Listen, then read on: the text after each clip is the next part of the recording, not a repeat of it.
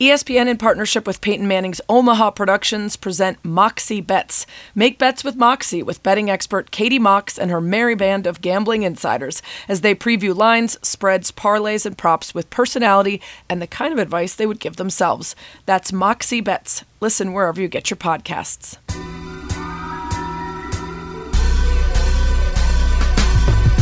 Welcome to That's What She Said with Sarah Spain, a podcast about well, whatever the hell I want. Actors and musicians, athletes, comedians, neuroscientists, wine experts. If I find somebody interesting, I'm bringing them to you.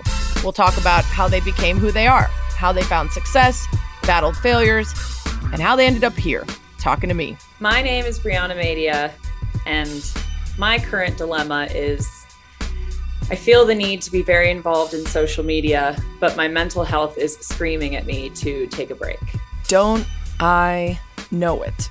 Um, I recently actually took a few days off right after the Roe v. Wade announcement, and it was well timed in that I was spending a few days with friends at the lake, so it was natural to just put down the phone, ignore the news, ignore social media while I raged and processed, raged and processed, repeat. Um, and when I got back online after four days, there were the obvious annoyances, you know, things that I hadn't forgotten in such a short time. People are cruel and ignorant and combative and angry and selfish and all of those things.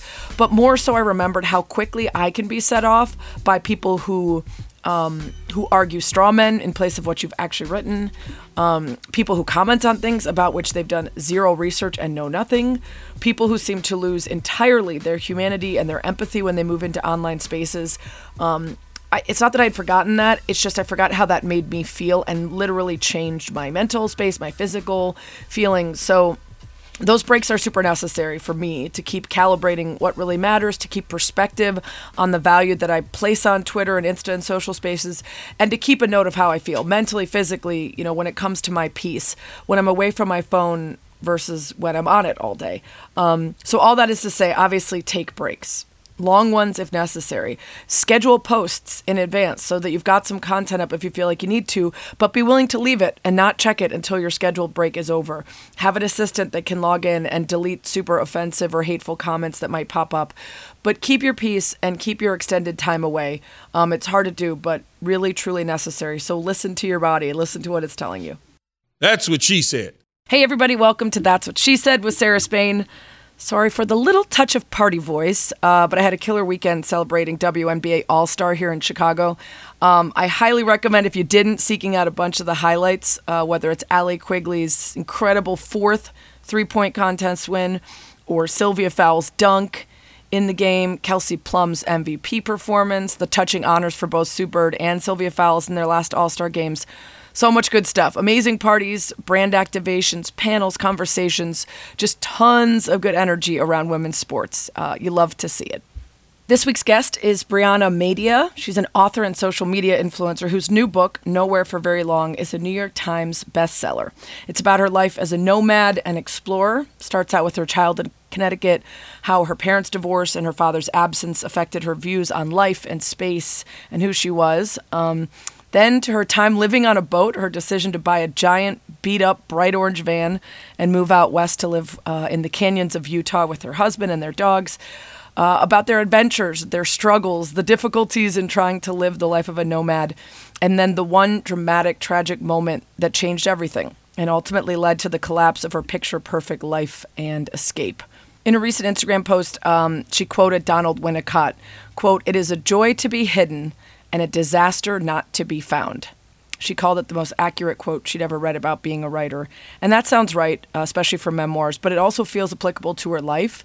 She's sort of constantly running, escaping, trying to prove she could do it all alone, while also desperately trying to connect, uh, to be seen, to be recognized, and to find others to share in what she's seeing and experiencing. So our conversation covered the fun stuff, the tough stuff, and ultimately sort of became a bit of a therapy session for someone who felt to me during our chat like she needed some some words of encouragement and some perspective because she's really right in the middle of it right now.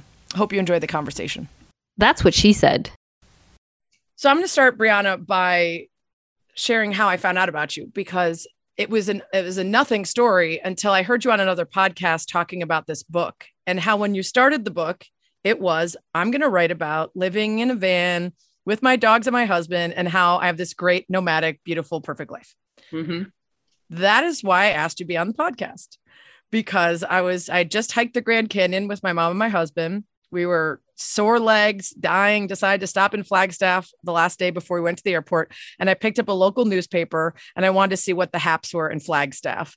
And in the paper, it said Instagram influencer Brianna Madia is going to be here talking about her new book. And it had a picture of you and your dogs. And I was like, I've never heard of this lady. And I was like, how have I never heard of her? I have three rescue dogs. I'm obsessed. I love nature. I'm like out here hiking. Like, let me check this out. And then I see the book and the cover and the story, and I'm like, this sounds amazing. All right, I'm, I'm going to read the book and I'm going to have her on the podcast before I've even read it. I'm going to ask her to come on because I just want to talk to her. And then I read the book and then I start digging online and then I find the Brianna Snark Reddit. And mm. then I'm like, oh shit, there is so much more to this story than just girl who's living the dream out, out, out west with her dogs. So I only want to say that because this will be a journey of a conversation and we're going to start with a lot of the positives because I, I, I want to hear that from you because I feel like you've probably spent a lot of time on the tail end of the book and a lot of the things that go wrong. Yeah. And so I want to first start by asking how has it been talking about all of this? I imagine being a New York Times best-selling author, you're doing lots of interviews, you're talking to a lot of people. Have you found it cathartic or has it been painful or both? I think it's definitely been both.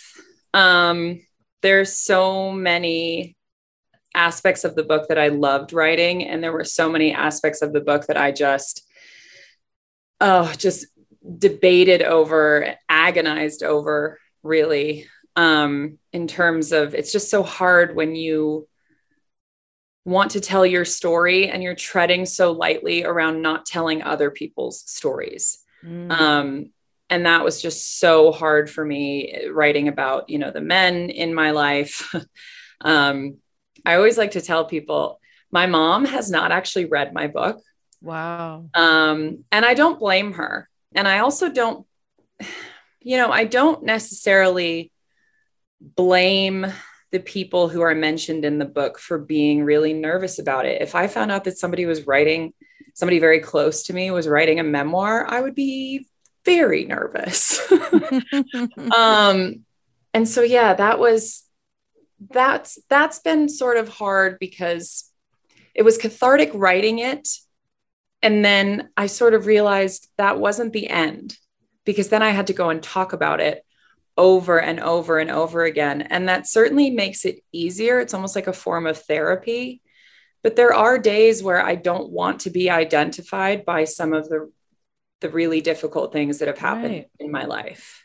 Yeah, that's so. I think also when you write a book, especially one that is a memoir and is very honest in that moment, you recognize that the moment is fleeting. And when it's printed, published, and read, that could be right away. It could be years later. Yeah. And if you're an ever evolving person who, in your case, is constantly self analyzing and learning and growing and trying to figure out who you are and what's next and who you want to be there must be a, a, a natural pain. I remember talking to um glennon doyle about this the difficulty in putting down who you are in any sort of print because you are inevitably going to be someone different by the time someone reads it. Oh absolutely. And one of the craziest things is that i wrote this book in real time. Um, i wrote this book and I talked about getting divorced while getting divorced. Mm. So this almost is like a diary. And right. I was so nervous about that because so many memoirists have that time, that distance between the events and then how they think about the events and and how they reflect on the events. And I didn't I didn't have that and I had to just be okay with that.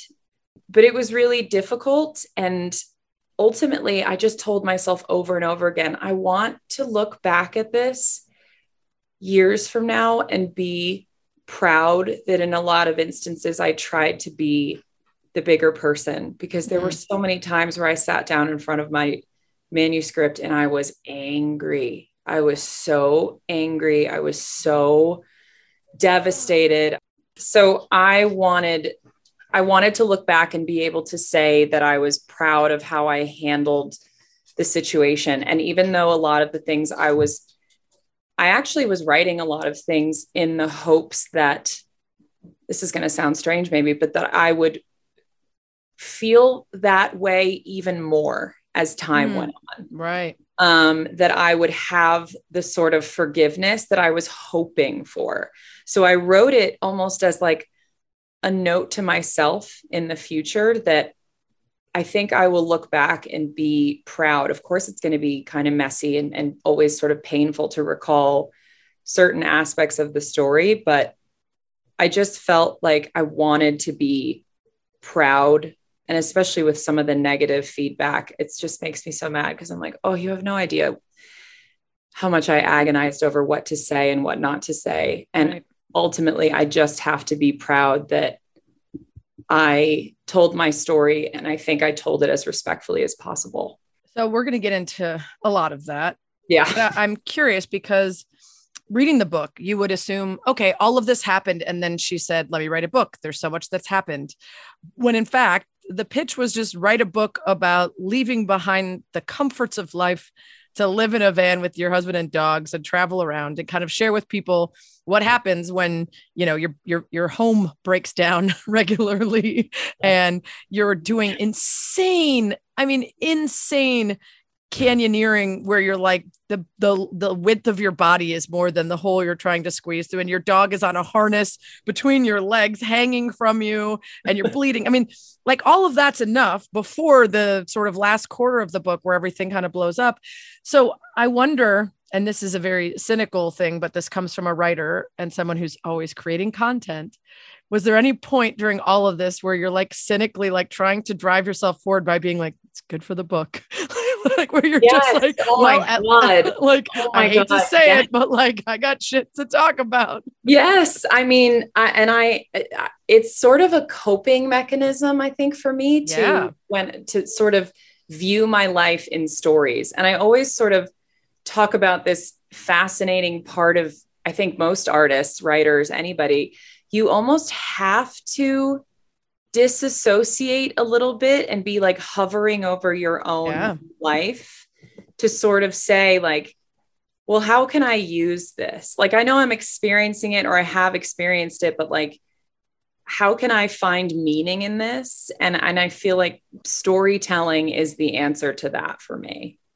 Yeah and i do think it is difficult to be brutally honest with yourself as yourself but if you hover a little bit over and you're a character then yeah. you can assign a lot of things to yourself that it's hard to be honest about if you're if you're just you know so so so true. differently this episode is brought to you by shopify forget the frustration of picking commerce platforms when you switch your business to shopify the global commerce platform that supercharges your selling wherever you sell. With Shopify, you'll harness the same intuitive features, trusted apps, and powerful analytics used by the world's leading brands. Sign up today for your $1 per month trial period at shopify.com slash tech, all lowercase. That's shopify.com slash tech. Okay, so let's backtrack. I want people to read the book, and we don't have to rehash all of the story that gets us to the part where you're living out west. But for those who haven't read it, just for the sake of this conversation, uh, talk a little bit about growing up in Connecticut and some of the forces that led you to decide to be more of a wild child and uh, live on a boat and then run off with your then boyfriend. So I grew up in Connecticut with a pretty normal childhood and i was just i was always i don't know where it where it came from honestly. I've tried really hard to track it down to one moment but i mean how can any of us really do that? But i just always felt like i did not fit in there. I felt like sameness was so sought after. And i just never understood that. Um, i just never understood why we were all trying to hide is what it felt like to me a little bit. Um, and i really just sort of started thinking like and, and obviously i read i read so many books when i was a kid. And so i read stories about people who had were living different lives and had sort of made these leaps. And i i just felt like why couldn't that be me? Um, and then i sort of I think a lot of the decisions that I make, and I talk about this in my book, come from this like very strong internal need to be against. Mhm. So when people are doing, when everyone's doing something one way, I have to do it the other way. It's like, I like that you admit that because a lot of people like that try to pretend that that's not their MO. And you're like, but you keep doing that. Just Oh, no. admit it. Just mean, admit I that you like to rebel for the sake of rebellion. exactly. and and I, I mean, I just got off the phone with my mom, and I'm I'm talking about I am driving back to Connecticut for a month in my big orange Boy. Crazy van with four dogs hanging out the window. And it's so strange, but I just have this gleeful feeling of being like, I can't wait to drive this old, crazy Mad Max monster Mhm. van through these streets where everything looks the same and it's Yeah. cookie cutter and it's BMWs and it's and I just like I really genuinely enjoy kind of living with a subtle middle finger sticking up in some way all the time. And so I think that was really the initial drive to just see if I could almost like confuse people. So the boat was my first sort of opportunity. And it really presented itself out of desperation because I didn't have anywhere to go. At this point, when, when I graduated from college, my parents had divorced. I didn't have a childhood bedroom that was waiting for me. I was living in one of the most expensive parts of the country. I had adopted a dog already after having lied about having a house and you know whatever whatever. And so I couldn't afford any kind of place an apartment that let alone that allowed pets and my ex-husband's family had this old boat At the time, your uh, at the time he was my boyfriend, boyfriend I think, yeah. So you Yeah. had been high school friends and then it turned into a little something more. Yeah. And Yeah. you guys dated throughout college, a little on and off. There was a break Yes. in there. Then you got Yeah. back together and now you're back both home where you grew up. Yes. Yeah. And, you know, he was very much like me, where he also kind of felt like this wasn't, this wasn't ultimately what he wanted. And, and something that I found so endearing about him right in the beginning was he actually comes from a very wealthy family and you would never know. I mean, he was just so uninterested in in any of that status or kind of relying on that. I mean, like he would not accept $20 from his family. And I thought that was just really enviable because I did not grow up in a very wealthy family. We were pretty standard middle class. Um, And it was important to your mom to not always let that on. yeah. So she sort of gave you a much different relationship with money because of that. Yeah. my mom would have loved to live on the cul-de-sac that my Right. grew up Yeah. on. um, so yeah, we we we started, you know, living on this boat, and it was so unplanned because it was rushed. We didn't really have anywhere else to go, and so it was the first time in my life where I had to figure things out uh, by the hour, by the minute. You know, we didn't have any running water. We didn't have any uh, like a shower. We had to walk up the dock into the parking lot to use the bathroom. Although it was so much, it was easy for for us to kind of like pee through the cracks in the dock. I mean, it was very like bare bones. But then you tell people in Connecticut that you're living on a sailboat, and it sounds so like. so then again, it was just this like desire to be like, no, no, no, it's a mess. It's, Mhm. I don't, you know, I have like a storage unit that I keep all my stuff in that I climb up into to change clothes for work every day. Like, I wanted to show people that I was kind of living among them, but I wasn't anything like that. Not anything like them, but you know, I wasn't driven by a lot of the same Mhm. motives that I that I saw other people being driven by growing up. And then then I've then you know we felt it was really time to to to get out of town. We had saved, I mean, like five thousand dollars between the two of us, I think, and just working over the summer and and we uh were planning to go to California and then we looked on Craigslist and couldn't afford to even live in like a box on the sidewalk, especially again with a dog. It's not easy finding housing with a dog. So we settled on Salt Lake City because they, you know, jobs were good, employment rates were good, and it was really affordable. And Right. And you you know- started out sort of halving it. You wanted to be amongst the wild, but you got an apartment and you Yes. lived in the apartment. And it wasn't until you bought Bertha the Van that you started to really dip a toe into the waters of what does it feel like to to not have a true home. Yeah. Uh, sort of more like the boat. You know, I'll stop you there briefly because you wrote in the book about so I think obviously your mom's concerns about what side of town she lived on, one side which is demonstrably wealthier, and the way she wished she could be that way obviously affected your view of, of money and possessions, but then also their divorce and your dad's not being super interested in keeping a relationship with you, that feeling of abandonment. You write, perhaps it was the loss of so much that made me want so little. The less I had, the less I'd inevitably have to part with. That's very honest. And you know, during the pandemic, there were people acting out in strange ways. They were like running on the court in NBA games or like being super weird on planes. And everyone would just say, well, people forgot how to act. And I'm like, wait, wait, wait, wait. That's not a reasonable explanation for like one year of being at home that all of a sudden you don't know you can't run into the middle of an NBA game. Like that's not Absolutely off the so I started asking people who are experts in psychology and, and, and human behavior. And they said, actually, what happens is when people feel a major loss of control, they lean into it and they create more chaos because it gives them some control over what's happening. It's why people were shooting off fireworks on like a Tuesday at 7 p.m. in like Yeah. September. Yeah. Just, just because everything's insane. I'm just going to add to it.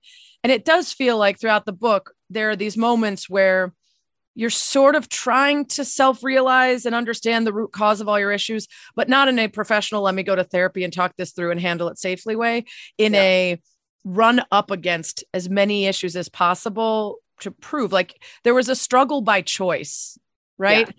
It wasn't just that you were seeking the freedom and experience of living in a van and being out in nature. It was that you were actually choosing to struggle yeah. for whatever reason and and have you figured out now whether that was a punishment of self because you internalized what your da- your dad leaving? Was it a i'm going to prove to everyone i don't need anything if if there isn't anything like have you figured out what drove that? I think, uh, yeah, I think that um, the latter, I felt that's such an interesting thing that you kind of like lean in and create more chaos because even now, um, you know, with my property and and and how I live right now, there are little things that I could do to make my life significantly easier. Like my trailer that is up on my property is perfectly capable of having running water, but I refuse to to do that. Um, you know, I would go outside and pee, squat on the ground and pee. And you figure out why and I I think it's yeah, I think I'm just still very much trying to prove that I yeah, that I don't need anybody. Um, but I do. We all do, right? Um, but I I think I was just so I mean, it was the control thing. Like, no one's going to take anything away from me. Any chaos, any craziness is going to be brought on by my own accord. right right I'm going to choose everything about my life, even the weird and crazy things. right. And I also think I have been running from this identity as like a girl from Connecticut. I, I've I've wanted to be like, you know, just just different and just kind of really escape that. And so a lot of times, like by living in, I often call it like squalor. I mean, four dogs in a 26 foot trailer is obviously not a clean, normal situation Mhm. that it's almost just like continuing to prove like I am not like the people that I had a little bit of like like I despised a little bit Right. growing up to be honest. so i'm curious because that existence becomes something that you can monetize for social media. And the pictures on social media aren't squalor.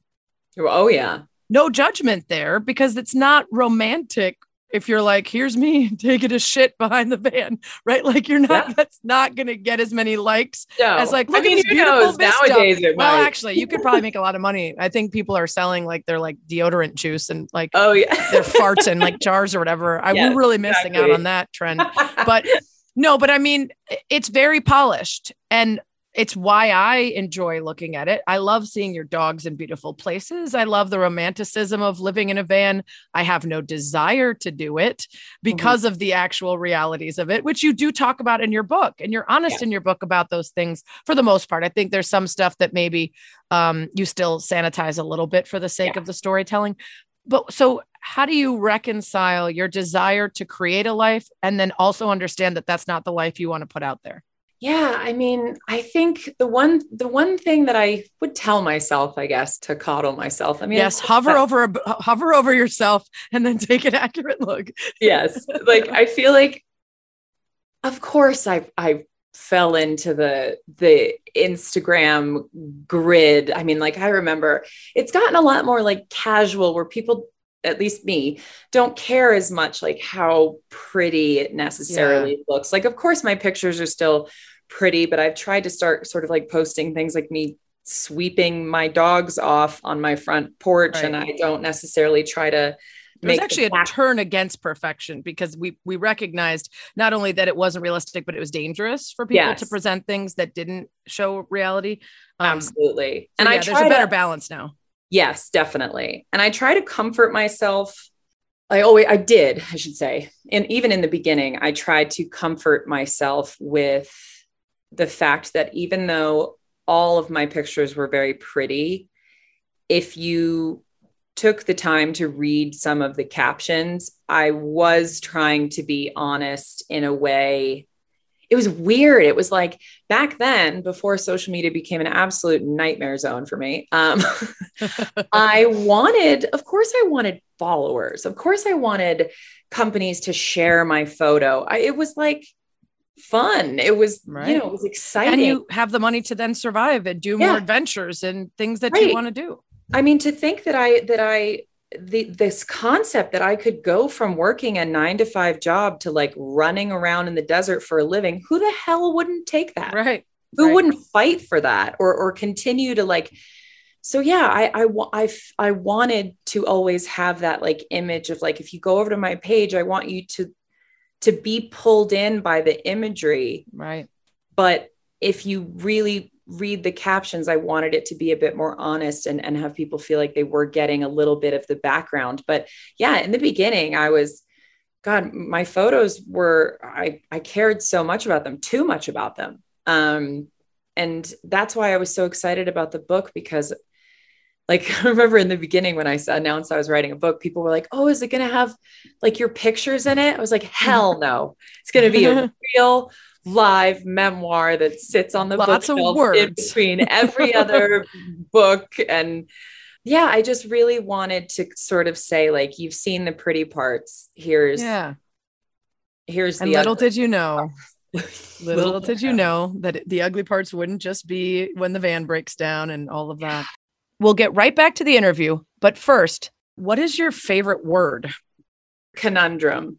conundrum. This is an interesting one. I did not know the twists and turns that the word had taken. So in the 1590s, it was an abusive term for a person, meaning sort of like a pedant. Uh, in the 1600, a whim, 1640s, pun or wordplay. Um, it's a it's unknown origin, maybe Oxford University slang. Etymology Online says perhaps the sort of ponderous mock Latin word that was once the height of humor in learned circles uh, from 1745 on started to mean a riddle in which some odd resemblance is proposed between things quite unlike, the answer often involving a pun. So, an example from 1745 Why is a sash window like a woman in labor? Because 'tis full of pains. Ah, yes, 1745 humor still hits. Uh, conundrum, interesting. Speaking of great words, You're going to learn today. the word of the week comes from Britain's etymology queen, Susie Dent, and it's actually a duo of obsolete gems uh, that I saw and loved. Number one is lick spigot, one word, lick spigot, from the 16th century, meaning the friend or acquaintance who always drops by just as you're opening a bottle of wine. Uh, and smell feast, again, one word, smell feast, the friend who always appears just before dinner, one given to finding out and getting invited to good feasts. Uh, both terms are quite obsolete. Both sort of refer to a parasite or a sponger, but there's not a lot of good info about either online. Um, in fact, when I was looking up lick spigot, it's also listed as an obsolete term for a bartender. That makes sense. Um, and an obsolete 18th century term for a prostitute or a woman who performs fellatio. Lick spigot, I guess, makes sense.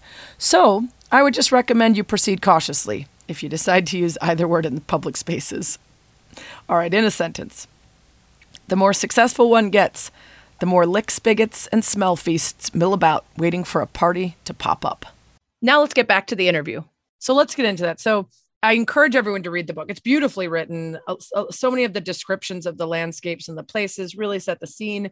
And there's these very dramatic moments. I mean, I was genuinely scared reading about the canyoneering, also because yeah. based on your Instagram, you said an important part of surviving was being part of the itty itty bitty titty committee, so you could yes. squeeze through. And I was like, I'm dead. I'm dead. I knew one day the old rack of lamb would kill me, and here we are. We found the day. The fir- it's one of the first times I was like, yes. yeah, sliding right through. Yeah. Um, but I mean, it's such a good read, and all of it, even before it really takes the turn, is is so fascinating. Um, and a lot of the realities of living on the boat, of your dad, of the feelings that you had, um, and all of that are really heartbreaking. I think a lot of ways people can absolutely identify with your desire to revolt against a life that just didn't fit you. And maybe there are healthier ways sometimes to do that, but people are going to find their way out and then figure that out. But then you get to this moment and as you said you're sort of writing this book in the moment so when you start it your plan is to write about how great your life is and mm-hmm. here's the dark times is when the van breaks down yep. and then this tragedy happens with one of your dogs um, before we get to the tragedy um, which by the way I was trying to finish the book and I was relaxing with friends and we all were just kind of doing our own thing. And I was sitting there trying to like not let on that I was like hysterically crying. Um, because anything involving like dog, if I, if my dog gets like a hangnail, I'm like, are you okay? Yeah. Um, and they're all like looking over, they're like, are you all right? I'm like, no, not okay. Um, yeah, that was people, a tough one for a lot of yeah, people. I can't, oh my gosh, I couldn't. I did take breaks, but um, at the time of the accident, you had three dogs and not yet four, right?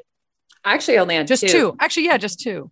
Yeah. Um, Bucket and Dagwood. Yes. And so, um, tell people about the accident in whatever limited uh, detail you are capable of giving.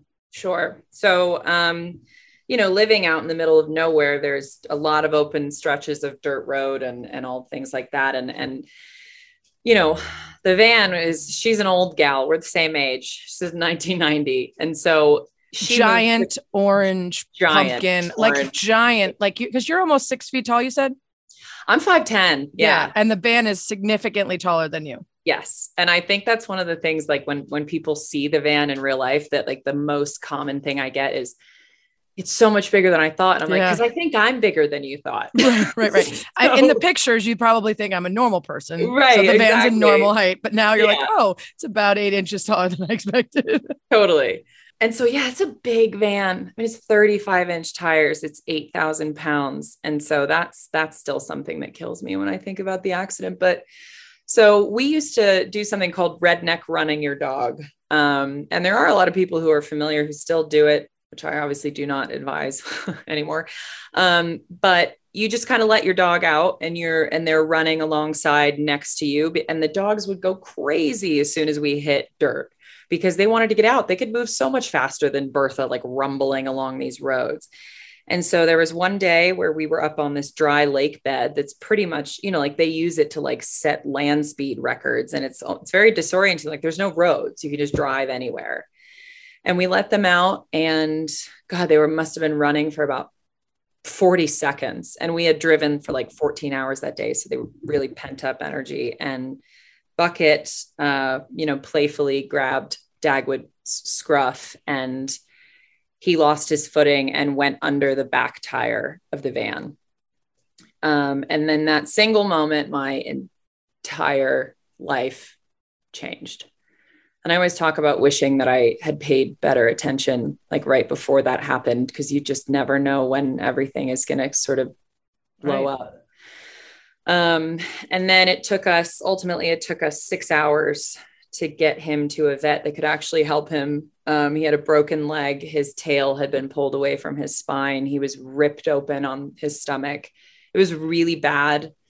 really, really bad to the point where everybody, everyone who looked at him in the beginning, all these vets were like, we can put him down.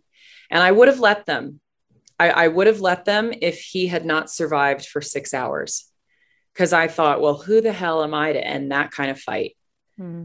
Um, if I had been, you know, right outside Salt Lake City and got him to an emergency vet and they were like, this is really bad, I probably would have let them put him down. Um, and so it's one of those like weird, weird silver linings you try to find again in that like story right. version of yourself. Well, um, the first vet that you went to that said we can't do anything, yeah. you were co- sort of ready. And then a conversation you had with Dagwood where you and your then husband apologized sort of made the vet realize, oh, this this might have been them having yeah. the accident. This yeah. wasn't an accident involving someone else. So you need to give yourselves the opportunity to say you did all you could because yeah. otherwise the guilt of knowing that even as an accident that you had been involved might have been too much. So that was a major point too because you then went on several more hours to a bigger vet. Right. Yeah, and I I mean I thought god the entire time I kept thinking like what do we do if he dies? Do we like where do we take him? We were in the middle of nowhere. And it was just like, I mean, you just expect every breath to be their last. And I know that he's a lot of people are like, it's a dog, but it's mm. not. It's my no, kid. Family and member. I, yep.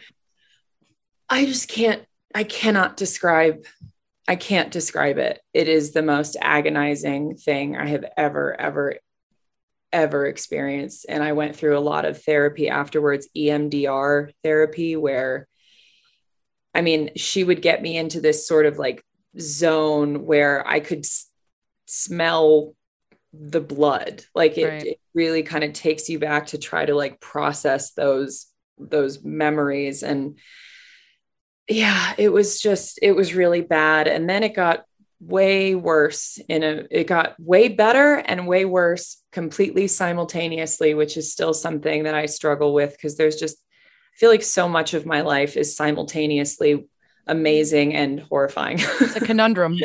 Yeah it's, it's a conundrum. Um but my mom's back in connecticut you know still. And i call her and can barely even vocalize what has happened and um she and a good friend started a GoFundMe, like genuinely purely as a gesture. At this point, he had had, it had been like over 24 hours. He'd had a seizure from blood loss. Like we had said goodbye to him already. And then he just kept breathing, he just kept surviving. And but my mom set the limit to $10,000 on GoFundMe. And I think a lot of the veterinarians like almost scoffed at that because we had already racked that up. Right. But it's an emergency vet. So everything is mm-hmm. triple the cost. And, mm-hmm. you know, it, I just was, spent that in two nights about a month and a half ago at the emergency vet. And yeah. it wasn't even in surgery or an accident. It was just yep. tests yeah. and ultrasound and x rays and staying overnight once. Yeah. I mean, and that's why it just drives me absolutely nuts when people question how much it costs because I get it. It's absurd. Ultimately, mm-hmm. people ended up donating close to a hundred thousand dollars. And I get that that is absolutely crazy. However, it really cost just about that. There was a lot of money that we donated. There were there were patients, people who would walk into the hospital with their dogs and we would just without question give them $5000 swipe the card so that their dog could be taken in the back and surge you know and there was one dog that did not survive. And it's not like we get that money back and all i could think of was the guilt. Like why is my dog why does my dog get to survive and hers did not? Yeah but ultimately he was in the hospital he was in the icu basically for 28 days. He had six different surgeries two blood transfusions. Um, he was the longest patient in the history of the clinic's 35 years of being open. And it was un, i mean it was unprecedented. And i think that's again why i get so frustrated with people who doubt how that money was spent. Like how often do you hear stories of like a dog this? like that? Yeah. like, well, you have to explain why people would negatively react Mm. to the dog being saved, other than, and I am the most dog obsessive person ever. But I can still reconcile, as you do in the book, that you can look at a hundred thousand dollars and think of all the other things that could be spent Oh, absolutely. and that it, that's always going to be a feeling, you know, when people spend on dogs, and you don't have to explain it. You can just, you know, but the reason that people so willingly gave is because of your love and relationship with the dog and their love of the dog through social media. Um, but in the book, you don't say you lied. You say you were sort of incomplete. You just sort of said that there'd been an accident. But in recent interviews, it makes it sound like there was a lie on Instagram at the time. You created a man, right? Mhm. So tell me about that and why in that moment it felt so necessary to do. I, oh God. And, you know what? It's funny. It was one comment. It's amazing how quickly people who don't like me very much screenshot things forever and ever. oh, Um, don't I know it? uh, it was one response to somebody, and I just like I was so desperate for for people to stop asking because, like I said, I didn't want it to be true, and so I said I, I came up with this lie of like, you know, I, if it was like in my mind, it was a random person, but I think in the comment I, I said it was a friend of ours because I thought maybe that would garner enough sympathy to stop asking because it would be like I don't I don't know what I was thinking. I don't even remember. Like there are entire days that are missing that are and and to be held permanently accountable for in that worst moment where you think the that worst you moment. have killed your dog. So you're you're at the vet and you decide to take to social media, which is a place that you've always vented and shared and connected with people. Um, that this tragedy has happened and and Dagwood is not doing well. And at this point, you think he'll likely die, and you're sort of asking people just for their thoughts and prayers and to Yep. send you good vibes. Your mom starts the GoFundMe. Um, the GoFundMe does not say that it was you and your then husband who were in the car and that your then husband was driving when it happened. And when you eventually tell the truth, and I'm curious how long it took you to decide and why you decided ultimately that you'd rather face the pain of people knowing that you had lied than face carrying around that lie forever. I it was about 2 years after the accident and it had this secret had destroyed my marriage. It had destroyed the way that I saw myself. Um, people were constantly, actually, it was one message, and I've always been meaning to go find this person and almost uh, weirdly thank them, even though it was absolutely cruel. Just out of the blue, you know, again, it had been o- o- over two years. She sent me a DM and it just said, Do you have nightmares? Because you know that you did it. Whoa. And I was freshly divorced, doing so unbelievably poorly on the phone with suicide hotlines that it it literally was like I either get this off my chest or it is actually going to kill me. Hmm. I, I will not survive it. And at that point, when you are so desperate for some form of relief, it just didn't matter. i didn't matter if I was permanently wiped from the internet, if people hated me, if people wanted every dime back. I was like, I mean, I literally, before I posted about it, I like in, looked into loans, like how much I would qualify for, like fully anticipating paying people back. And I just wanted, I wanted to feel free from it. Um, and it's still so hard for me to stomach that I'll, I'll never be free from it. Um, because when I did come out with the truth, there was, I don't know, 12,000 supportive comments of people saying, wow, that literally makes it so much worse for Right. you, right. not for me. Um, right. you know, I mean, the and- money was to save the dog. And the dog was not to make up for somebody else's mistake. It doesn't matter whose mistake it was. It was an accident and the dog lived. I'm going to pause here to read a piece of the book about what happened after the Dagwood incident. I became so intimately familiar with guilt that it began to eat me from the inside out, force me into a corner where I languished and lashed out like an animal. In the wake of such a public tragedy, we became extreme versions of ourselves. Neil retreated entirely into himself and his own closed off world. I, on the other hand, retreated into the world I had created on my phone screen. It was a place of overwhelming positivity, real or imagined. A place where it was much easier to pretend things were okay, to pretend we were moving forward, putting this trauma behind us. Dagwood survived, so people saw my life now as a happy story. I spent most of my time trying to see it that way too. It was much easier than seeing the real story that was unfolding in front of me. Neil's beer cans in the shower, his vomit beside the bed, the holes punched through bedroom walls, the flipped over, mangled corpse of the first white pickup truck, then the second. Neil was swallowing his feelings, and I was sacrificing mine. We had saved Dagwood's life, but at what cost?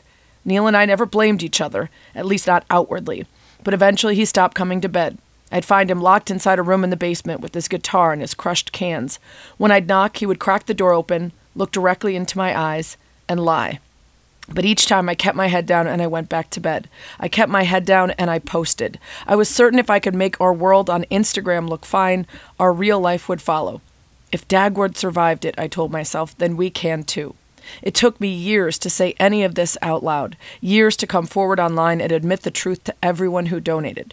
We had all saved Dagwood, but something broke in Neil and I that couldn't be saved anymore the crazy thing is, I believe there was over 8,000 individual donations. The average donation was $15. I remember getting donations and, and reading the comments, and oftentimes they were read to me because I, I don't know, I could barely stand up for a month. Um, and there was one where she sent $5 and she said, I'm, I'm a broke college kid but if I was there, I would give you a hug and buy you a cup of coffee. Mm. And there was a lot of little things like that. And when I came out with the truth, six people out of 8,000 asked for their money back. Wow. And that's completely their business, right? Like this was at the beginning of the pandemic. $15 mm. is a lot of people money to people. I never posted their names. I never said a mean word to them. I asked them to, you know, obviously provide proof of the donation which you know GoFundMe always sends that that email, and they right. all provided it. And I said, you know, PayPal or Venmo, and I sent it with a little dog emoji, and that was it. And because people are absolutely entitled to that, but ultimately it was it was a relief, and it was also agonizing that I had really just damn near killed myself over the fear of what people would say and do. And there was initially this very big sense of relief, and that faded pretty quickly because unfortunately in the in the time that we live in if about a dozen people hate you they can successfully destroy your mental health they can yeah.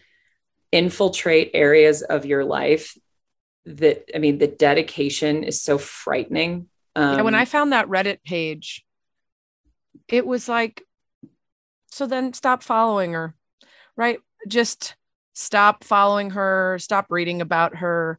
You've well, made your one point. of the most disturbing you know? things is that in the very beginning in 2020, Reddit actually was contacted enough by, I think, like my mom and, you know, lots of other people. And Reddit actually stepped in and said, We agree that this thread is cause for suicidal ideation mm. and we are hmm. removing it. Right. And these people started another one. Yeah. Knowing that full well, and that's that's that. the thing is that I believe in holding people accountable for lies or bad behavior or racism or whatever. But I also believe if you're doing that, the end goal should be a change in behavior a recognition of bad choices, a desire to get better, a desire to evolve, a belief in humans that they can be better, or just an acknowledgement of a mistake made and how you've grown from it. The, the end result of that can't be making that person's life miserable. No. Finding someone who's struggling or weak or in a bad place and attacking them until they can't go out anymore. And that's what happens on that. There's this terrible piling on on the internet. And if somebody thinks that you misleading or lying about a horrific accident is bad, then stop reading you and supporting you and move on with their lives. Yeah. What they're doing now is significantly worse because it's intentional. Yeah. And they're not in a dark, desperate, terrible moment of shame. And they're not going to grow out of it and then learn. Hopefully, some of them will. they're just doing it because of whatever dissatisfaction and sadness is in their own lives. And that's something that I've had to teach myself as a woman in a male dominated industry who's constantly attacked for literally nothing, sometimes something, most of the time nothing. Mhm. That, not, first of all, you have to hope that people will eventually move on. So Mhm. you cannot let them live in your head. You can't give them any time, space, or energy because hopefully eventually they'll find something else to care about and they'll leave you alone. And secondarily, that you have to just have empathy for them because you have to imagine how dissatisfying their lives are if this is how they spend their time. And then you feel sorry for them instead of angry. And then Yeah. you just move on. And the best way to move on is to be happy and successful and honest moving forward in ways that do nothing but disprove whatever it is that they're saying about you. Yeah, totally. And like I I guess I was really confused because at first, I mean, you know, like I said, I understood anger, disappointment, whatever, but it's been so long and I've ad- I've admitted to so many things that that these people were angry at me about or or or like the accountability thing like if you admit your mistake what more are you supposed to do? There was there will never be enough penance for these people. There will never be enough punishment for me. Well, and i and i think that that that that is what pisses me off the most because these people are hiding behind we want to hold her accountable. We Right. think she's this. So you know um, in terms of cultural or things that are going on right now political whatever she doesn't do they're hiding behind that and using it as an excuse to be outright awful bullies yeah. period.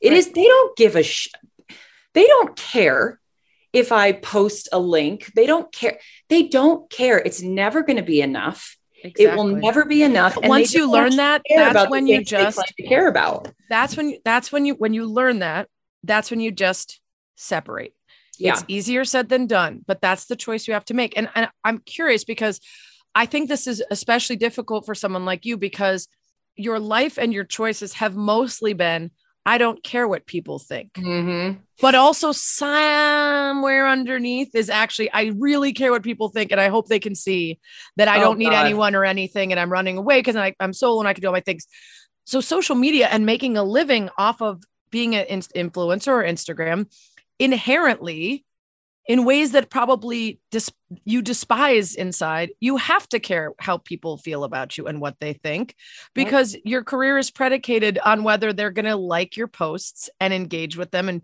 take trips with you and buy the stuff that you hawk and use Right. those products that's such a terrible dichotomy to be in because you have to want to them to like you but you also definitely for your sanity need to be able to separate from the people who are never going to let you off the hook Yeah.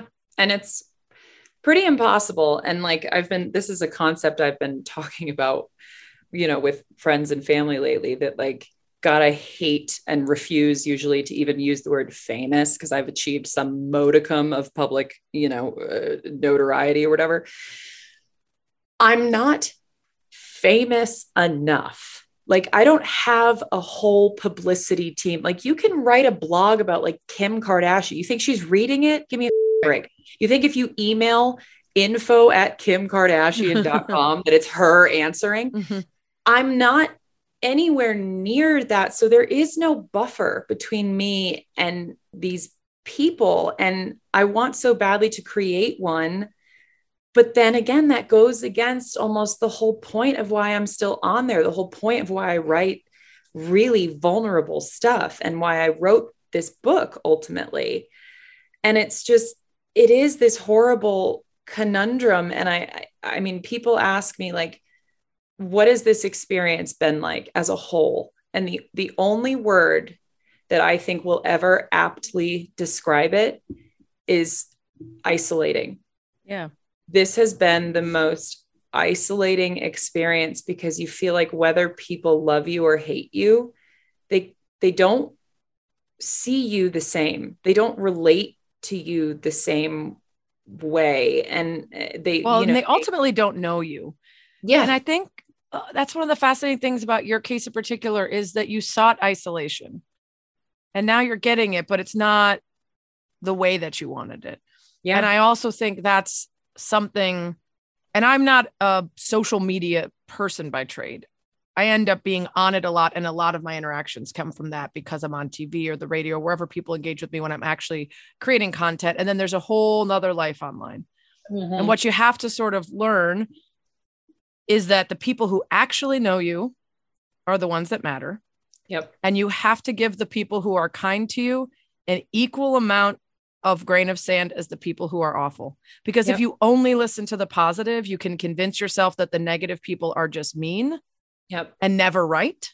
Yep. But then you'll allow yourself to believe that the people who love you are always right and you're Yeah. you're without fault and you don't deserve any of this Yeah. and there needs to be an honesty in the middle right Yeah. and so i think you're right in the middle of it and i hope that when you have more time away from the book and this particular moment where the reddit people are going insane about whatever's in the book and your ex is posting his version and people are analyzing every detail of it and you're having to talk about this every second and rehash the trauma this is the eye of the storm yeah. I hope that as you get further away from it, this moment actually becomes this like really beautiful pivot for you where Yeah. you recognize all of the good stuff that came from that social media.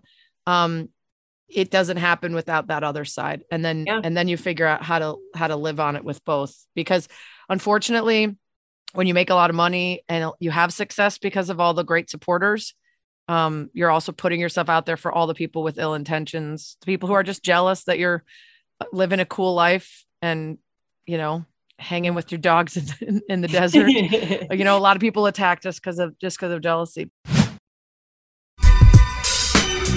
i kind of want to end on a briefly positive note and so i would ask you and i hope this is positive but you don't have to spin it that way if it's not i think most people will ultimately learn that being honest and telling the truth no matter how much it hurts in that moment and even if there is going to be shame associated with that lie or that behavior or whatever you're recovering from when you have to become clean about it that the other side is ultimately better Yes.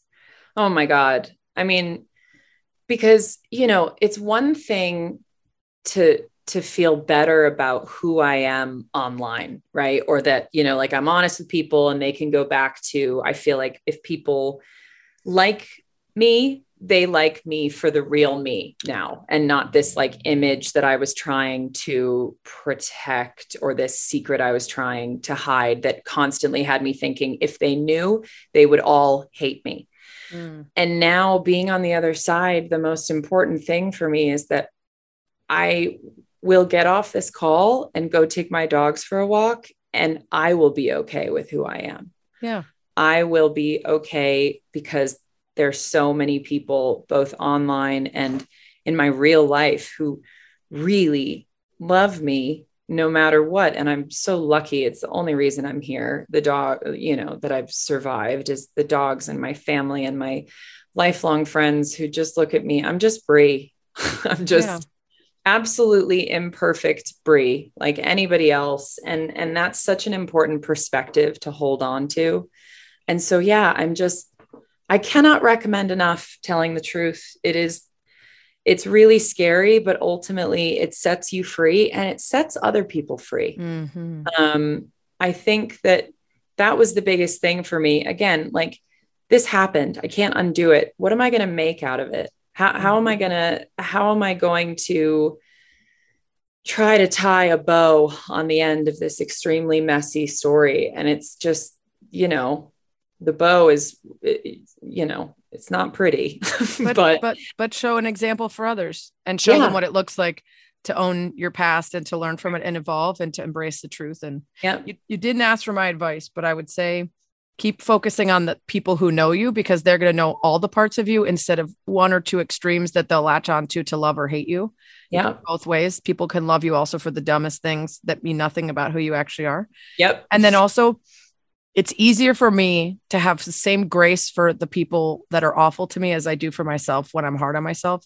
yeah. It's easier to feel sorry for them and to hope that they get better than it is to be angry because mm-hmm. then you're carrying around all this anger for someone that you shouldn't give any time or energy to. right If you're carrying around grace for them and and you hope that they move out of a space where they would attack someone for a dark moment and not forgive someone for something they've come tr- clean about that that's going to serve you a lot better as right. hard as that is to do no yeah i mean it's always easier said than done but but i have these moments of clarity where i recognize that no person you know somebody asked me recently do you you know do you hope that karma comes for them and i think it already has because i don't know that anyone who's had who is happy in their life behaves this way Mm-mm. Um, and so I try to think like, I don't need to wish ill upon these people. There's already a lot going on that I don't know about that that causes this behavior. It's not normal it's not um, beneficial it's i can't imagine keeping myself angry all the time following obsessively someone right. some stranger off. some stranger who by the way made a mistake and there are a whole lot of people who've done a lot worse things than than you yeah. and so to carry that and for that to be an obsession is you're right it's there's something else going on that hopefully gets better for them yeah. in the meantime the biggest thing to do is just thrive and succeed and they can watch that happen and do it gracefully and gently and kindly with a smile yeah. on your face which is what you're doing because your book is great and very successful. Yeah. and keep you know learning those lessons and then sharing them so that you know this accident as, as awful as it was will will just continue to evolve and and change in your mind to something that really change your life for the for the better eventually. Yeah. And i, I think that's why i was so adamant about my book tour because I was like, I have looked at people leaving wonderful, lovely, supportive comments for years, but there's something really different about wrapping your arms around someone. 100%. Um, and I am such a hugger. Like I dive at these people when, when they show up to my events because I've just dreamed of thanking people. It's like people come up, people show up at these events and say thank you to me. And I'm like, no, I'm here to thank you. Yeah. Um, and so, yeah, that is just will always be the brightest, brightest light at the end of what has felt like a long tunnel. So, well, if you're listening to this and she's still got some tour dates, I guess, you know, look out for the hugs. Uh, they're probably coming. coming so much for coming near on. you. Yeah. The, the book is really great. I really appreciate you coming on. Thank you. This has been wonderful. It was so good to talk to you. That's what she said. Oh, yeah. One more thing. This is a place for rants, raves, everything in between. Sometimes I'll complain about something. Sometimes I'll share a great story that I think you should check out. Whatever's on my mind. Uh, this week, it's to watch The Bear on Hulu. I just binged the whole series and I love it. It's super honest, super true to life look at working in a kitchen. It's a study in families, substance abuse, creativity, passion.